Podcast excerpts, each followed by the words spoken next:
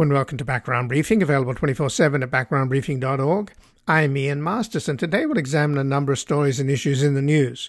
We'll begin with Saturday's gathering of American and European fascists and their sympathizers at the New York Young Republican Club's annual gala, at which, in closing remarks, Congresswoman Marjorie Taylor Greene said to rapturous applause that if she and Steve Bannon had organized the January 6th storming of the Capitol, quote, we would have won, not to mention it would have been armed. The significance of this is that the new Speaker of the House, Kevin McCarthy, has sold what is left of his pathetic soul to Greene in the hope she will help him get elected Speaker, and as a quid pro quo, lawmakers in the next Congress will be supporting lawbreakers. Joining us is someone who attended then was tossed out of Saturday's gala, Michael Edison Hayden, a senior investigative reporter at the Southern Poverty Law Center. A three time grantee of the Pulitzer Center on Crisis Reporting, he is the author of a new report at the Southern Poverty Law Center's Hate Watch blog about Saturday's fascists' festivities. White nationalists, other Republicans brace for total war. Then we'll look into the new black and Latino Republican members of Congress who helped flip the House from the Democrats and ran as full on MAGA candidates, winning decisively without moderating their politics. Joining us to investigate the seven, four of whom won seats previously held by Democrats, is Joseph Lowndes, a professor of political science at the University of Oregon and an expert on conservatism, the Tea Party, social movements, the GOP, race, and elections. He's the author of From the New Deal to the New Right Race and the Southern Origins of Modern Conservatism and is co author of Producers, Parasites, Patriots Race and the New Right Wing Politics of Precarity. We'll discuss his article at the New Republic with Daniel Hosang How Right Wing Candidates of Color Delivered the House to Republicans.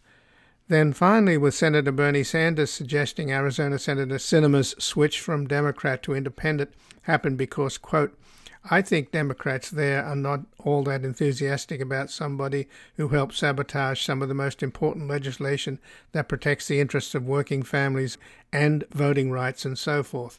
So I think it really has to do with her political aspirations in Arizona.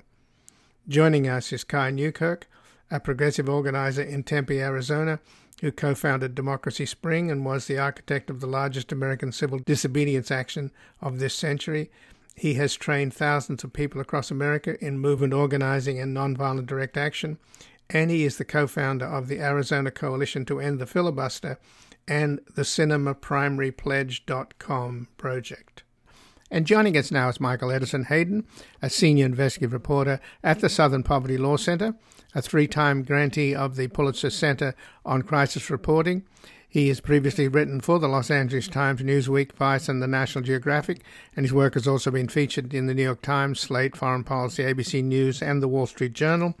And he is the author of the new report at the Southern Poverty Law Center's Hate Watch blog, White Nationalists, Other Republicans Brace for Total War. Welcome to Background Briefing, Michael Edison Hayden. Thank you for having me, Ian.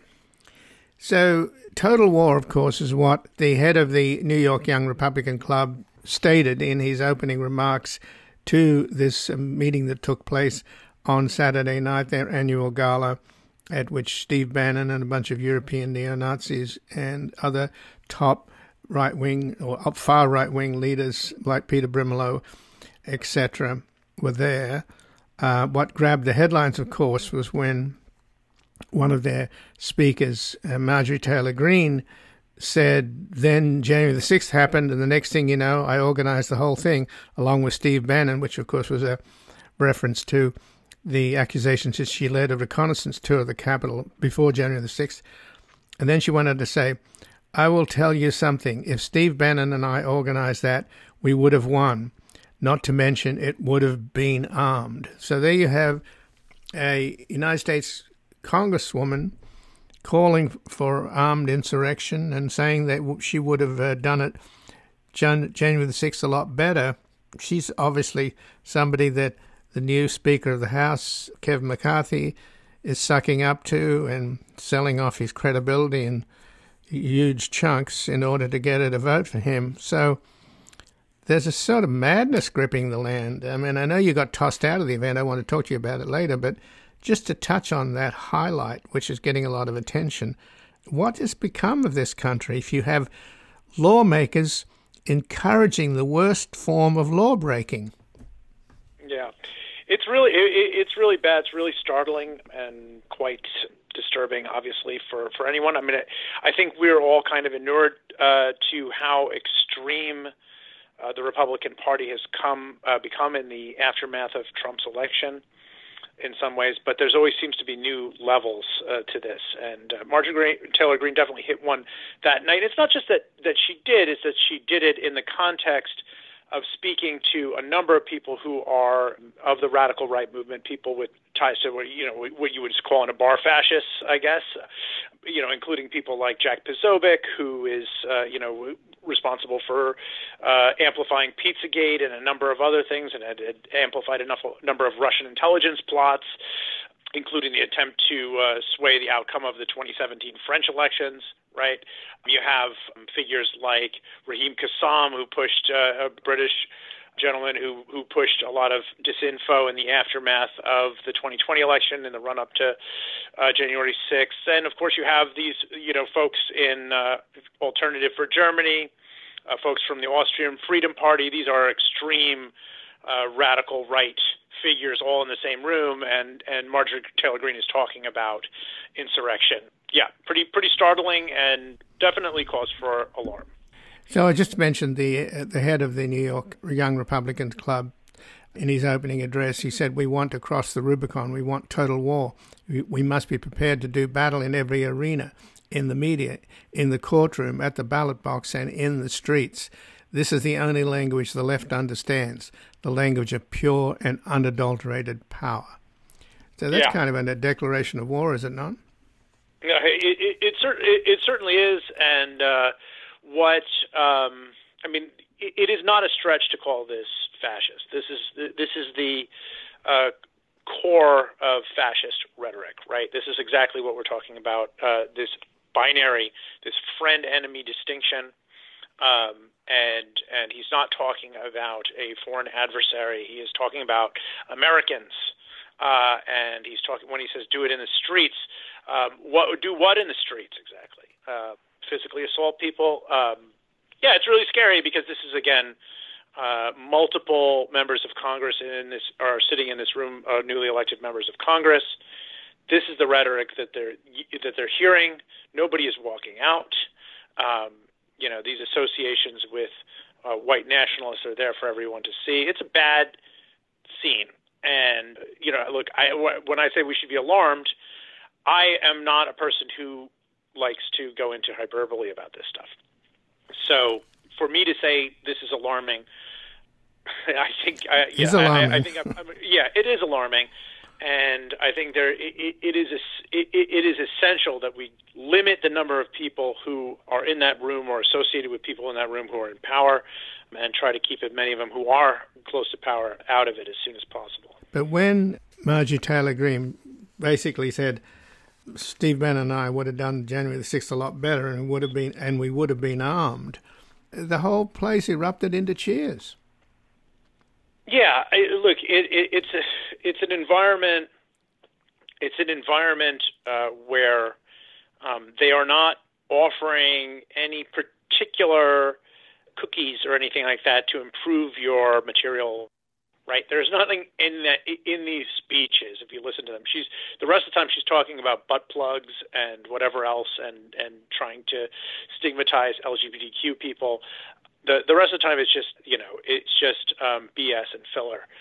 But it's these it's these moments where where they're talking about war, threats of war, that the crowd is most engaged and the people in that room are most engaged right?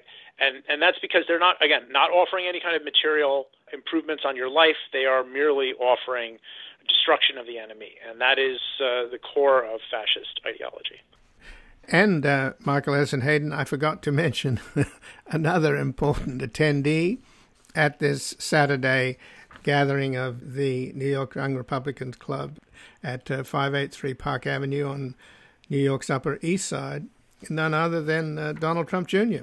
Did you get a chance to interact with him?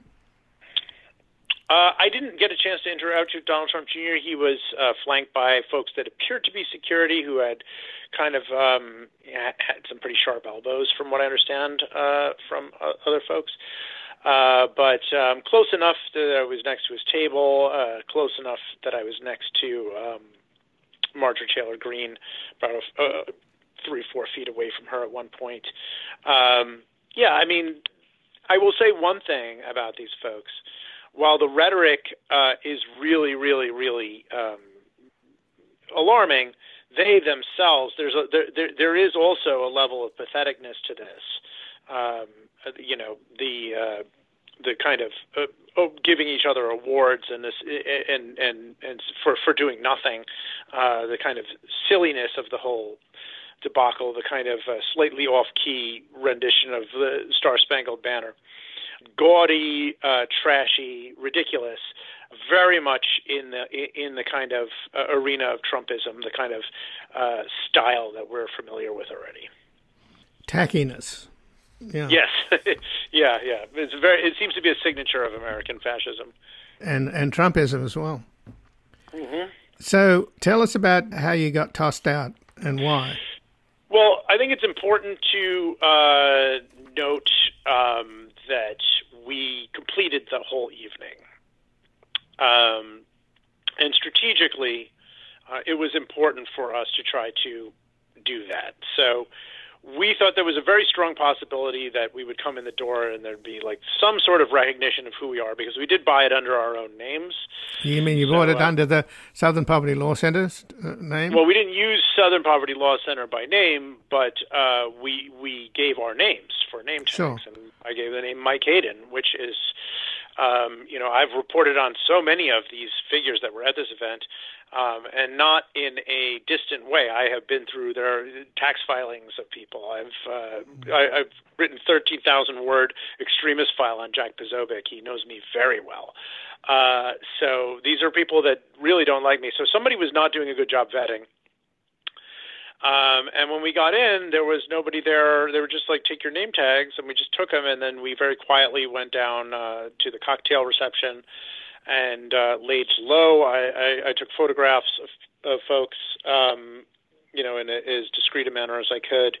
Uh, that we got up to the thing, and, and we wanted to make through uh, the speeches and be able to document as much as possible. So we, uh, so we, you know, we, we did our best with that. And you kept we, a low profile.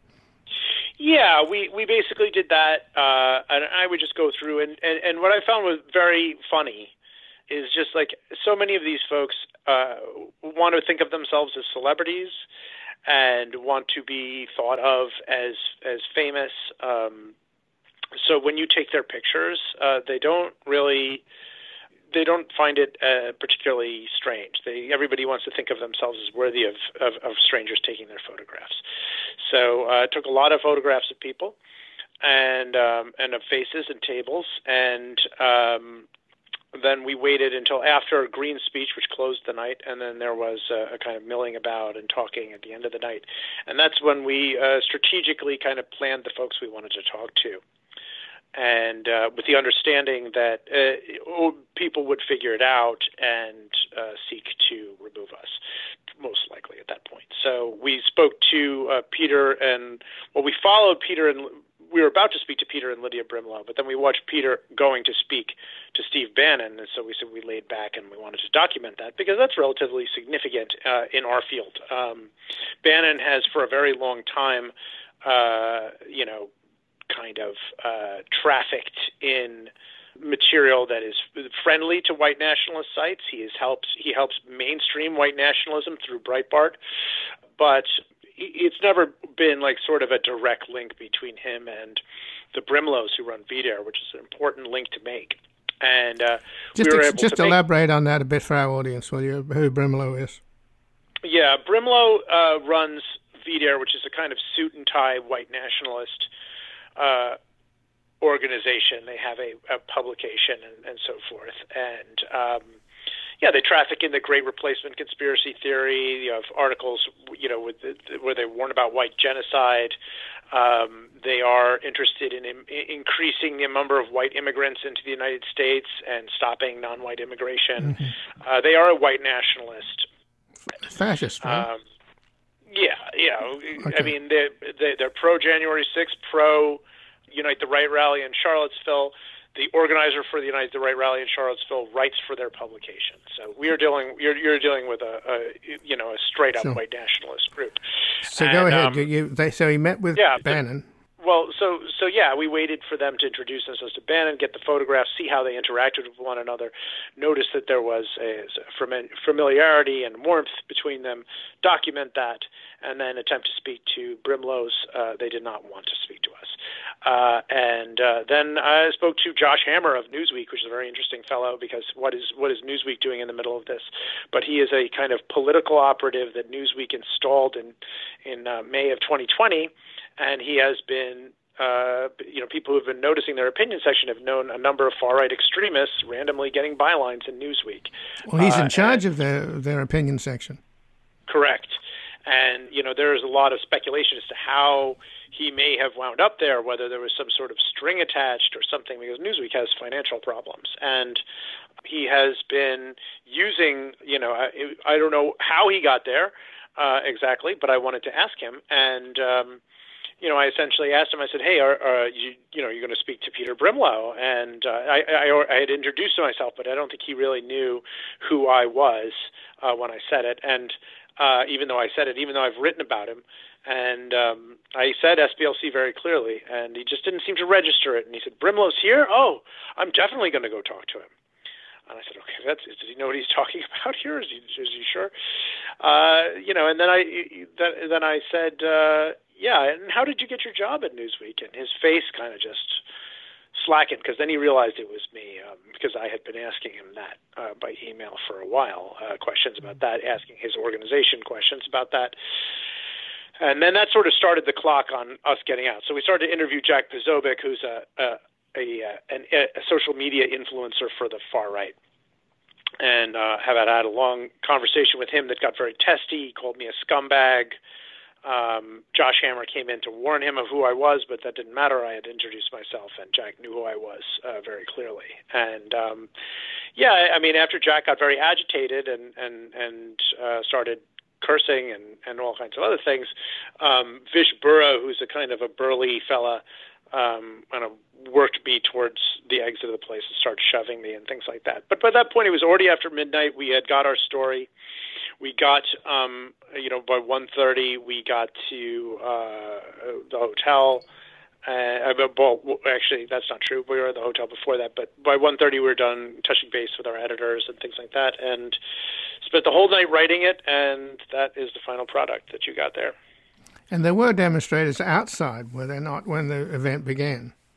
Yes, there were. There was a, a, you know a small uh, contingent of anti-fascist protesters at the event, and police had really segregated it and from them from the from the attendees of the uh, uh of, mm-hmm. of, the event, and uh, were essentially uh, the police were essentially acting as security for this for this thing, um, which is. Uh, Pretty disgusting. Tax dollar, your tax, yeah, your tax dollars at work. right. But let me quickly, in the last minute here, I want to touch on the FBI uh, annual report that came out on hate and extremism, uh, they cite over 7,000 incidents of racially biased motivated crimes and growing domestic extremism in the United States. But of course, their figures are low because not all law enforcement agencies now participate in this FBI annual report. In 2020, 93% of law enforcement agencies participated, but in 2021, for this report, only 65% participated. And so, what do you think the real numbers are in terms of, of hate crimes in 2021?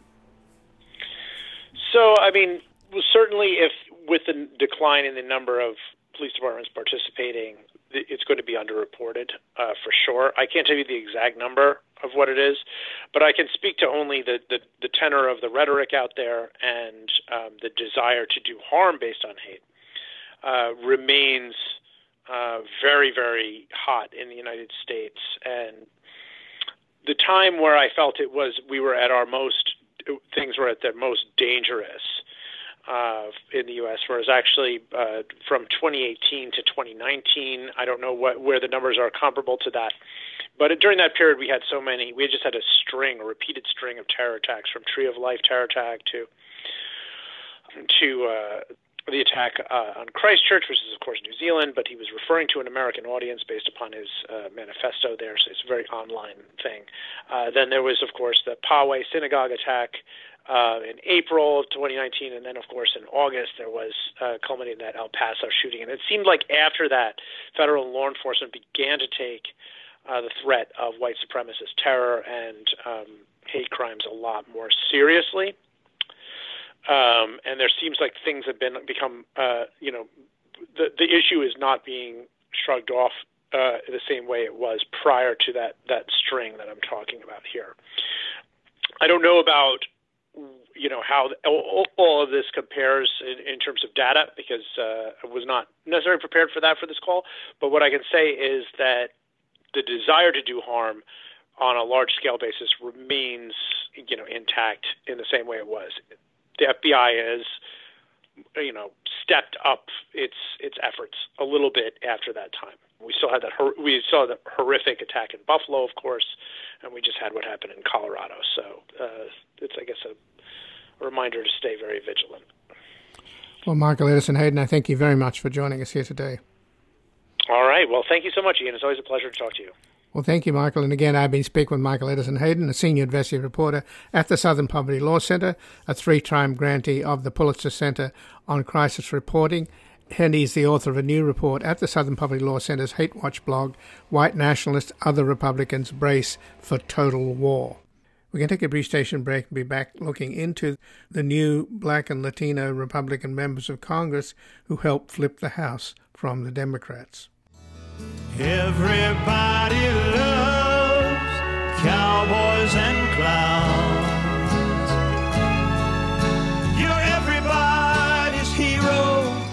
Just a little while.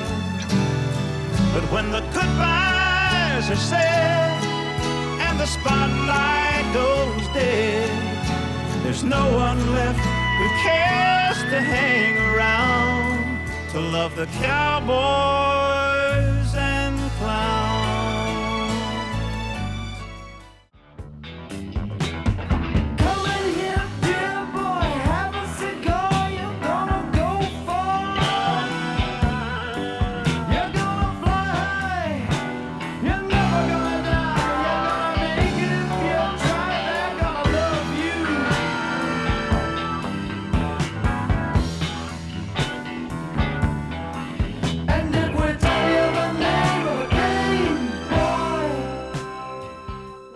Welcome back. I'm Ian Masters, and this is Background Briefing, available 24 7 at backgroundbriefing.org. And joining us now is Joseph Lowndes, who's a professor of political science at the University of Oregon and an expert on conservatism, the Tea Party, social movements, the GOP, race, and elections. He's the author of From the New Deal to the New Right Race and the Southern Origins of Modern Conservatism, and the co author of Producers, Parasites, Patriots, Race in the New Right Wing Politics of Precarity and he has an article at the New Republic with Daniel Hosang how right wing candidates of color delivered the House to Republicans. Welcome to Background Briefing, Joseph Lowndes. Thanks, Ian. It's nice to be back. Well, thanks for joining us. And uh, we're talking on the day when the FBI released its annual report on hate crimes, counting over 7,000 hate crimes in 2021 which apparently is way down from the actual numbers because in 2020, 93% of law enforcement agencies participated in the study, but uh, in 2021, only 65% participated in the study. So it's not an accurate figure, but it's still alarming. So, in terms of some of the candidates you profile, in your article at the New Republic, how right wing candidates of color delivered the House to Republicans, one in particular stands out George Santos, who won a seat in Long Island, took it from the Democrats, and that helped flip the House. He was at the January 6th Stop the Steal rally. I don't know whether he went into the Capitol or not, but he was also at this right wing gathering on uh, Saturday in New York at the Young Republicans Club, at which the colorful, shall we say, uh, Congresswoman Marjorie Taylor Greene made this outrageous statement. She said that uh, then January the 6th happened, and the next thing you know, I organized the whole thing along with Steve Bannon. She was sort of making a joke about the accusations that she held a led a reconnaissance tour. And then she said, I will tell you something. If Steve Bannon and I organized that, we would have won. Not to mention, it would have been armed. At that point, the entire crowd, including this uh, congressman who just got elected to your profile, uh, cheered. So, what's your sense of how radical this new crop of Congress people are? Because, as, as the article points out, it should, I'm just quoting from the article, it should alarm Democrats that these midterm contenders delivered big wins for the GOP, all without moderating their MAGA identity. Well, boy, well, that's what we're talking about, right? Not moderating your MAGA identity. Yeah. So, you know, there's a bunch of complicated things going on here. And the first thing to directly answer your question, I these candidates you know, the ones who won as well as the ones who lost don't stand out for the most part as really um, the you know the far as being with the far right flank of House Republicans. They're not, um, except for maybe George Santos in some ways. They're not they're not necessarily like you know Paul Gosars or the you know the Matt Gaetz or the uh, Marjorie Taylor Greenes of the party, but they are solidly on the right, solidly conservatives, Trump supported for the most part, anti-abortion, pro-gun, uh, anti-critical race theory. You know, so they, they kind of would tick off many of the boxes that you would get from the, the kind of the Republican right more broadly. So, you know, partly what we wanted to point out in this article is that they were able to run these races partly. Um, partly by running as candidates of color, there's kind of a there's a set of assumptions around that that they are not going to stand out as they're not going to signify as MAGA Republicans. Uh, it, it, but the other thing which is interesting is that for the most part, these candidates actually didn't run as, say, colorblind candidates who um, who submerged the issue of race. For the most part, uh, these candidates all ran strongly on on a racial biography, racialized biography about um, upbringings as black or as Latino, and so um, you know, there's there's a complicated thing about the way that race is mobilized here, and I think there's you know there's there's a complicated thing more generally about how the right and the far right kind of you know as a political formation is mixing white supremacy with multiracialism, uh, sometimes triangulated against you know with anti-Semitism or with with evangelical identity or kind of masculinized identities or kind of you know um, anti-communist identities. But there's a there's a whole mix of things going on that make it so that we can't speak in any clear sense about the right or the far right just being organized along lines of, of white racial identification but i guess to my mind the, the real question is joe do republicans vote for these minority candidates because they make them feel good that they're not a white racist party, or do these minority candidates bring in minority voters? Uh, you know, I think that um, I think some of both is happening, and um, I, you know, there's going to have to be more research, I think, uh, and more closely um, analyzed exit polls, for instance, to kind of figure out more what's going on. But I think you know, uh, it would be it's not just window dressing. Uh, the fact that this this many you know candidates of color could be um, recruited already tells us something. But also the Republican National Committee has you know has has dumped tons of resources into um, trying to organize, and particularly in in Latino uh, communities, but also Black American communities, trying to find you know wedge issues, trying to find ways in. And you know we can we we do know that um, there has been greater support among various communities of color for Republican candidates uh, since 2016. There's been a it has been a movement kind of in one direction. It's slow, but it's definitely um, is, is definitely there. So I think we have to both attend to the fact that there are white Republicans who don't want to see themselves or feel that they themselves are racist, uh, and that's why there's you know the backing of certain candidates. But there's and there's also strategic reasons for doing this.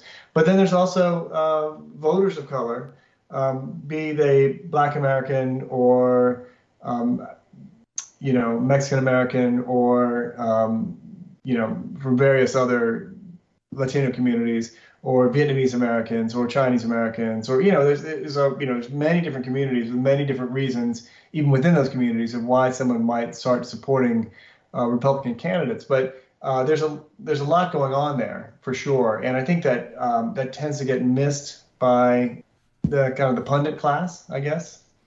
Well, just to run down the list of these candidates of color who basically flipped the house for the Republicans. You got John James, the Detroit suburbs, Wesley Hunt in uh, the eastern suburbs of Houston. They're both black West Point graduates. Then you've got Anna Paulina Luna, who describes herself as pro life, pro God, pro gun, and anti socialist. She flipped a House seat in Tampa, Florida suburbs.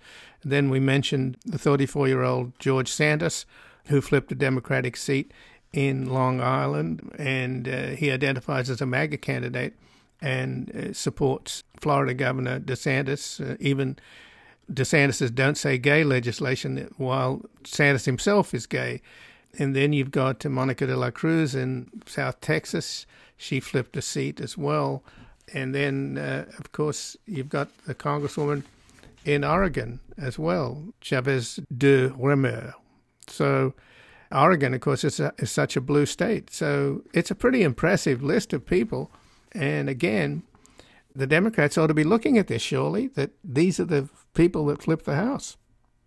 Yeah, I think that's right. I mean, um, you know, each one of these is, is um, are cases where, you know, Democrats ought to be concerned and look closely at what what happened there. You know, I think that you know, there was this autopsy report, this famous autopsy report that, that, that came out from the Republican National Convention after Romney lost to Obama in 2012. And part of the uh, report stated that Republicans have to pay much more attention to recruiting candidates of color and to focusing on um, voters of color. But the other part of it was to say they would do this by kind of moderating and moving to the center on, on messaging. What actually has happened now is that there is uh, after this election, it became clear that uh, you could do both. There was a possibility Republicans could could recruit candidates of color and appeal to communities of color uh, without uh, moving to the center at all. In, in fact, you know, staying squarely uh, squarely on the right. So I think that's you know that's something that's um, clearly and going forward. You know, they, we talk about in the article this. Ronna McDaniel, the head of the RNC, has put together a committee to talk about what the party needs to do uh, uh, to win back the House, you know, next time and to to build a Republican base. And you know, out of 12 people on this committee, six of them are women and people of color uh, who are, are, you know, who are Republican officials now, along with the the, the most far right members of the party, or people like Blake Masters, who just uh, the, the, strong Trump supporting election denier who uh, lost in Arizona. So there's, you know, there's the the Republicans seem to have figured out a way to begin to, you know, it's not. Let's be clear here. It's not that anything close to a majority of any community of color uh, in the electorate is is voting Republican, but that's not what's required. You just need to get enough voters to um, to flip a seat, which is you know which means just cutting into these communities, and that's what the, the Republicans have kind of begun to figure out how to do uh, again, without having to sacrifice any of the um, Republican message. Democrats, you know, um, seem to not get the message or feel that, you know, um, they, I think in this last election, to kind of talk about Republican extremism and talk about preserving democracy in kind of broad and vague terms, uh, you know, but then kind of appealing to the to, to the center after that. And in some sense, this is a race and class issue, right? There's there are ways in which, if you're not providing for um, working class, you know, uh, Chicano communities or Black American communities or Puerto Rican communities or, um, you know, or people who who, like all of us, depend on uh, public goods. If you move away from that and you have very little to offer in terms of political vision or concrete policies, then you you, know, you open up the territory for Republicans to appeal to people on other bases, whether it's um, you know whether it's religion, whether it's uh, you know the American military, whether it's you know uh, questions of abortion or, or whatever else. You know, I just was at West Point a few weeks ago, and um, you know, there's a strong emphasis there on on kind of multiracialism and on anti-racism. Uh, you know, I think that the U.S. military recognizes and realizes that in order to, you know, keep the empire running, they, need they need to continue to recruit and advance, uh, you know, people of color. And you see at West Point, an elite institution, and you see here among a lot of these candidates, um, you know, as you said, two West Point grads and kind of military service among, uh, you know, a lot of people. And I think that's that's another way that Republicans have kind of uh, uh cut into this uh, to these bases here. And what kind of role or effect has the uh, Koch funded Libre initiative had in particularly attracting uh, Latino candidates and Latino voters to vote for the Republicans? Uh, I would say it's not incidental. I should say that um, Dan Hosang and I are editing, a, co-editing a, a volume of of, um, of articles by political scientists and historians and geographers who are looking at the various questions about, um, you know, the, the, the growing multiracial right. And there's a group of terrific scholars here who are um, looking at the Libre Initiative uh, and studying it closely. And, and I think we, we don't quite know yet, uh, but I think there's there, it is now finally becoming a, a subject of research um, to see just what kind of um, just one kind of influence it has. I think that it's not it's not small, and I think that will in fact I think it will come to matter more in, in years to come. But is there an element, without disparaging these candidates, of if you're an ambitious black politician, you'd be much better off joining the Republicans because you know they they'll promote you, and when if you join the Democratic Party, you'd be lost. So, you know, every time you see Trump and these candidates, there's always a whole bunch of black and Latino people behind them, which you know quite often they're hired hired hands. So, is there an element of ambition in this, or, or are these people all genuinely supporting their ethnic group? I think you'd have to say that, you know, on the one hand, you know, by nature, politicians are uh, ambitious and strategic, and so there's no there's no getting around that fact.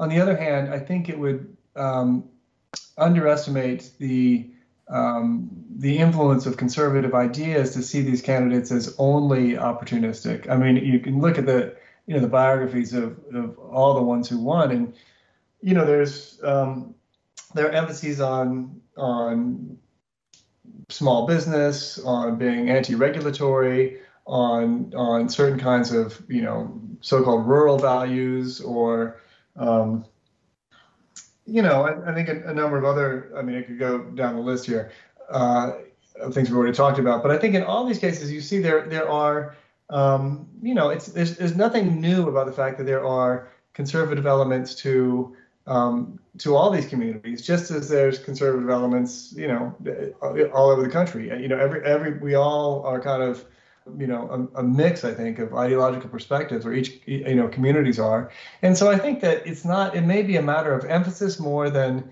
just strategic um, ambition because I, you know there are either catholic or evangelical reasons as i said that might draw you know someone towards the right or you know anti-communism in certain communities you know, other things which which you know can matter over the course of time. People you know people like to talk about say Tim Scott for instance, the uh, the the Tea Party senator from South Carolina who's African American, and he you know for a long time he was continually disparaged in the press as being you know this as this token figure.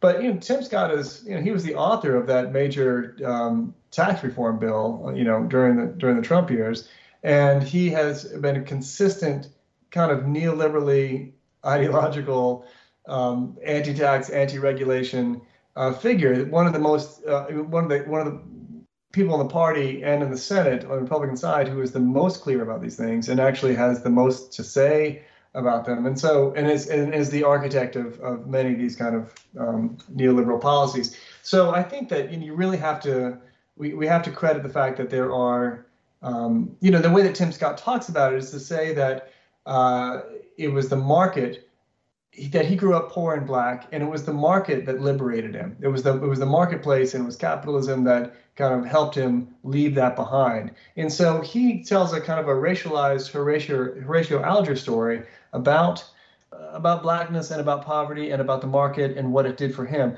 Which is not to say, which is you know most South Carolina voters, black voters, don't buy it and don't follow it. But I think that Tim Scott is probably quite sincere in how he uh, narrates his own life and his own racialized position in regard to the party and its ideologies. Well, Joseph Lowndes, I thank you very much for joining us here today. Well, thank you, Ian. It's great to be here. And I appreciate it.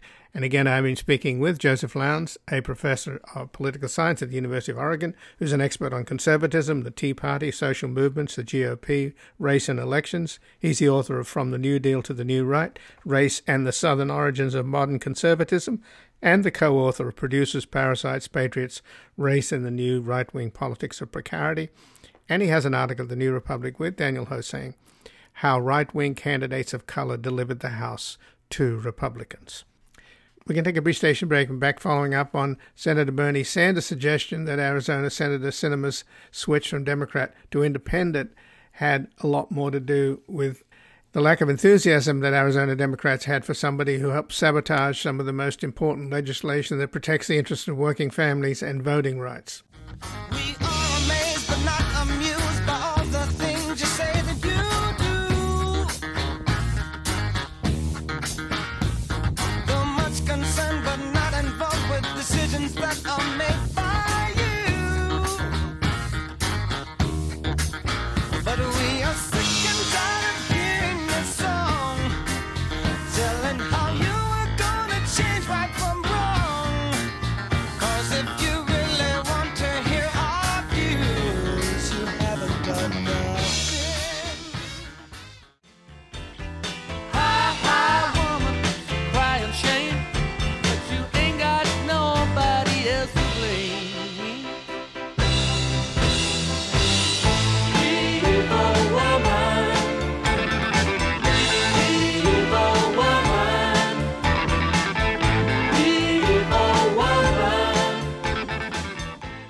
Welcome back. I'm Ian Masters, and this is Background Briefing, available 24 7 at backgroundbriefing.org. And joining us now is Kai Newkirk, who's a progressive organizer in Tempe, Arizona, who co founded Democracy Spring and was the architect of the largest American civil disobedience action of this century. He has trained thousands of people across America in movement organizing and nonviolent direct action. And he is the co founder of the Arizona Coalition to End the Filibuster and the Sinema Primary pledge.com. Welcome to Background Briefing, Kai Newkirk. Great to be with you, and thank you. Well, thanks for joining us, Kai. And now that Kyrsten Sinema is after the Democrats um, won that hard fought, victory in Georgia to get a 51-49 majority in the Senate, of course, Kyrsten Sinema took the opportunity to get back in the spotlight by saying that she's switching her party preference from Democrat to independent. She didn't make any sense when and she made the announcement. That I saw it on Jake Tapper on CNN, sort of breezy platitudes and, and but no real substance to what's going on here. So is this just a sort of vain dilettante talking? Well, it's hard to say. I mean, I think anyone who says they know what she's thinking or what her intentions are, I think, you know, it's it's speculation, right? Um, but we can we can say what the, you know, how it lands for Arizona Democrats, right? It's it's not very surprising, but it's still a great disappointment and for many a betrayal. A lot of people worked really, really hard to elect her in 2018, and the Arizona Democratic Party, the infrastructure, the voters, the volunteers, the donors has been essential to her political rise from the state legislature through the House and to the Senate. And you know, everybody, every elected official, in my view, should have a basic moral independence of conscience. They should ultimately do what they feel is right, but they're ult- they're also accountable to a coalition that elected them. And you might have disagreements there sometimes, but you you you show some respect. You try to explain it. You try to um, look for opportunities to to work together and to show that you're part of the same team.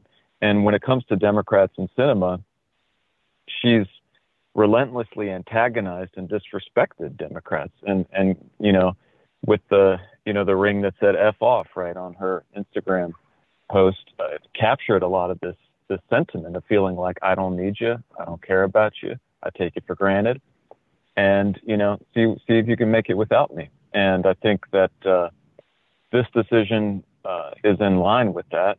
And um, if she, you know, when you try to look at well, what might have led to the timing, right, um, or have driven her to make this decision, because her politics haven't really shifted in the last few years.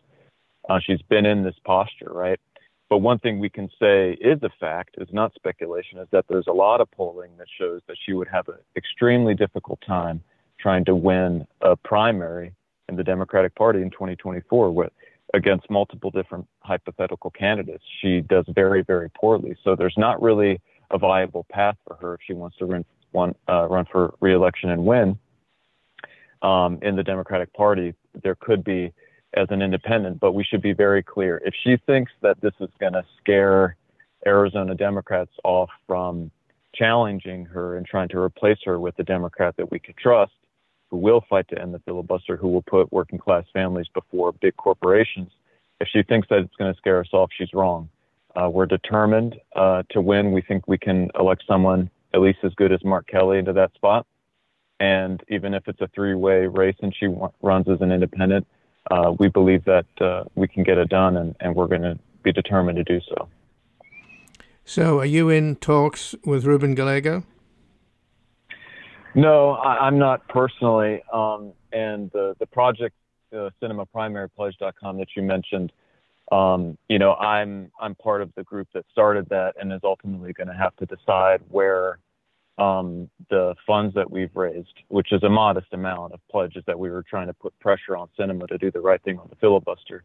We said if she votes the wrong way, then those pledges will be converted to donations to a challenger who will work to end the filibuster and has has a real record of of, a, of accountability and fighting for all the communities that make up Arizona. So we're going to make a collective decision about that at some point. Um, I will say personally, I, I've been glad to see, and and there was there was some time where the fight around the filibuster and to push Sinema was really raging in Arizona, and most of the everybody pretty much but Raul Grijalva longtime stalwart progressive at, at the federal level were, were pretty quiet on it. But Gallego became more vocal. Um, Greg Stanton, you know, has raised his voice some. Um, and I think now that Sinema is not, you know, is not going to run the primary, I think it really opens things up because it's a much riskier move to say I'm going to challenge the sitting senator, right, in our party, than it is to say I'm going to run in this open primary. Um, so I think we're probably going to see multiple candidates get in.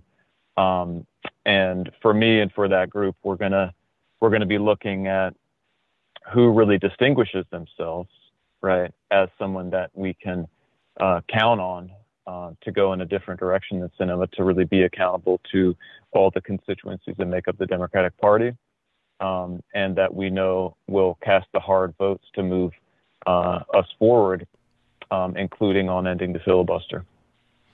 So if it's Ruben Gallego or Greg Stanton, whenever that happens, won't then cinema be in a situation where she could be even more rebellious and not even caucus with the Democrats? I mean, they have to be nice to her, don't they? Because for every damn vote, they got to get right. her on board. But she sort of said, she she's not that categoric about it. She's still playing games, but she more or less says, you know, going to caucus with them. Right. At least yeah. And, that's and, the situation. Schumer, but yeah, I was going to say, I think Schumer's more or less said that. But what happens if, when a challenger announces on the Democratic side, will that change her position vis-a-vis the Democrats, and then she could basically become a I think, complete independent? You know, a freelancer? I don't know. I'm I'm not sure she has much more that she'll have, you know, um, much greater reason to try to shake things up in terms of the Senate power relationship then than she does now, right? She she says, "I hope I can stay in my committee seats." Um, and uh, Schumer said, you know, he had this little statement: "Sinema's always been independent, right?" Da da da. So, I think you know we haven't seen anything from Biden. I think they want to try to continue to work with her the best they can in the Senate right now.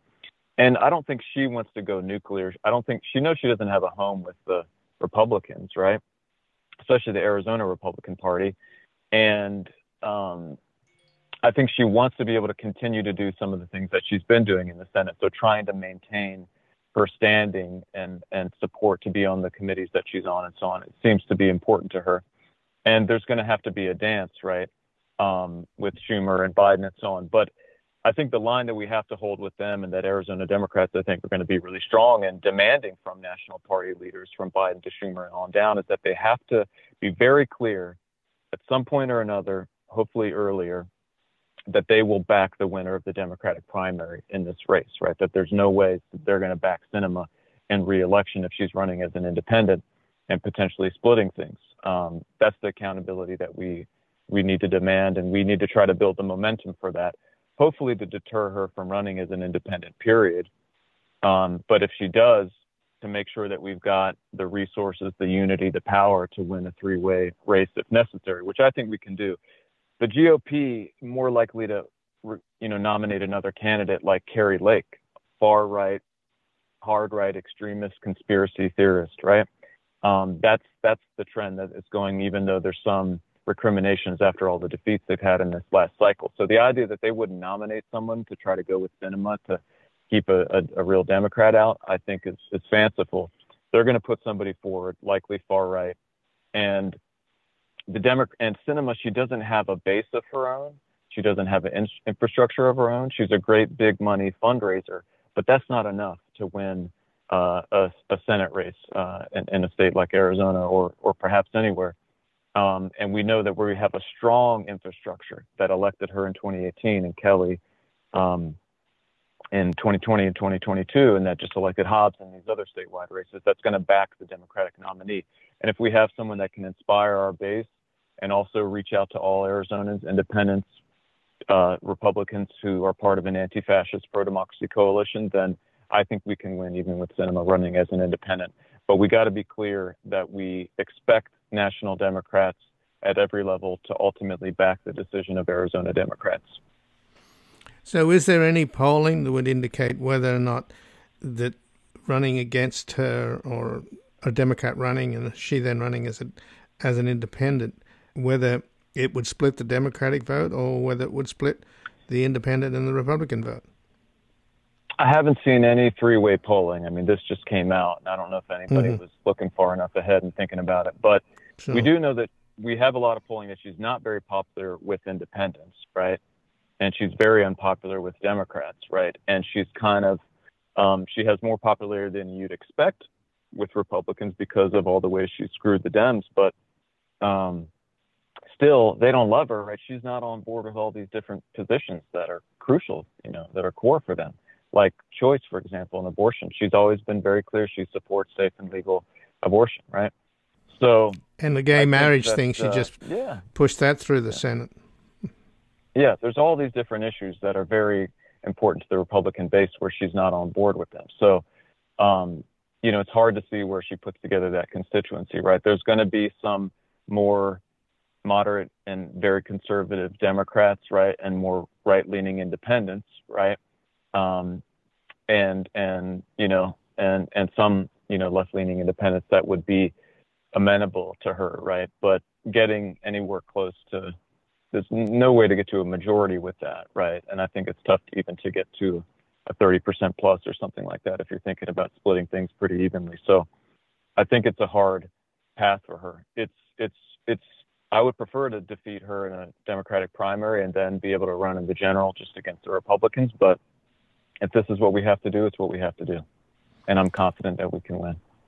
And she's uh, Sinema is is very close with Andy Biggs, who is Mhm. an insurrectionist, right? He spoke at Yeah. the Ellipse on January the 6th when Yeah. they exhorted the crowd to march on the Capitol. And now he's going to challenge Kevin McCarthy for, for the speakership of the House. Hmm. So, what do you know about that relationship? They're supposed to be very close friends. I, I don't know much other than you know what's been reported in the press, right? And she said she she loves him and so on, and you know, I love everyone. I'm committed to that ethic, right? But I don't like him, and I don't, and I detest so much of what he's doing. And I think this, what you're hitting on here, is one of the things that's been most maddening about Sinema over the last few years. That she has she's acted like she's got her head in the sand and, and isn't aware that this anti-democratic, uh, neo-fascist force has become dominant in the Republican Party in our country and, and, and in Arizona, to the to the extent of the, you know, the attempted coup and the violence of January 6th and all this stuff that we've seen across the country. And that was one of the things that pushed us actually to start this coalition in Arizona that became Arizona Co- Coalition and the filibuster is her silence after January 6th. When before Trump um, you know, uh, in the, the window between there and, and the inauguration, there was a real question: Is, is he going to continue to try to do more things to try to prevent the peaceful transfer transfer of power? And we had to have swift accountability to prevent that. And she was really silent on what happened and his responsibility and the need to remove him from office and disqualify him. And all this stuff that was patently obvious to anyone who was honestly observing what was going on. And that to me was a sign of, of just a profound either detachment from reality or a cynical, opportunistic, and, and really cowardly uh, refusal to, to face reality and, and what it requires, right? And to confront this really dangerous force. Um, and that is something that we just cannot afford among our leaders right now. If you're going to be part of this pro democracy coalition that is trying to um, prevent you know the success of these forces that want to try to impose this minority rule that embrace violence that embrace lies um, that see only certain kinds of people as legitimate participants in American democracy um, and only victories for their side as legitimate we can't afford anybody who doesn't understand the uh, how critical that is and, and understand that we have to be honest about it we have to name it and we have to mobilize everyone who opposes that to stand together and draw the line. Well, Kai Newkirk, I thank you so much for joining us here today. Great to be with you. Thanks again for having me. And again, I've been speaking with Kai Newkirk, who's a progressive organizer in Tempe, Arizona, who co founded Democracy Spring and was the architect of the largest American civil disobedience action in this country. He trained thousands of people across America in movement organizing and nonviolent direct action and is the co-founder of the Arizona Coalition to End the Filibuster and the CinemaPrimaryPledge.com. This has been Background Briefing. I'm Ian Masters. I'd like to thank producer Graham Fitzgibbon, and this program is available for podcasting at backgroundbriefing.org, where you can sign up for our email updates as well as subscribe wherever you get your podcasts. If you like this program, you can help us reach more listeners by taking a moment to rate and review us on iTunes, Google Play, iHeartRadio, or wherever you get your podcasts. And please do share the program with friends and family and colleagues on Twitter and Facebook. And I'll be back again tomorrow with another background briefing. Bye for now.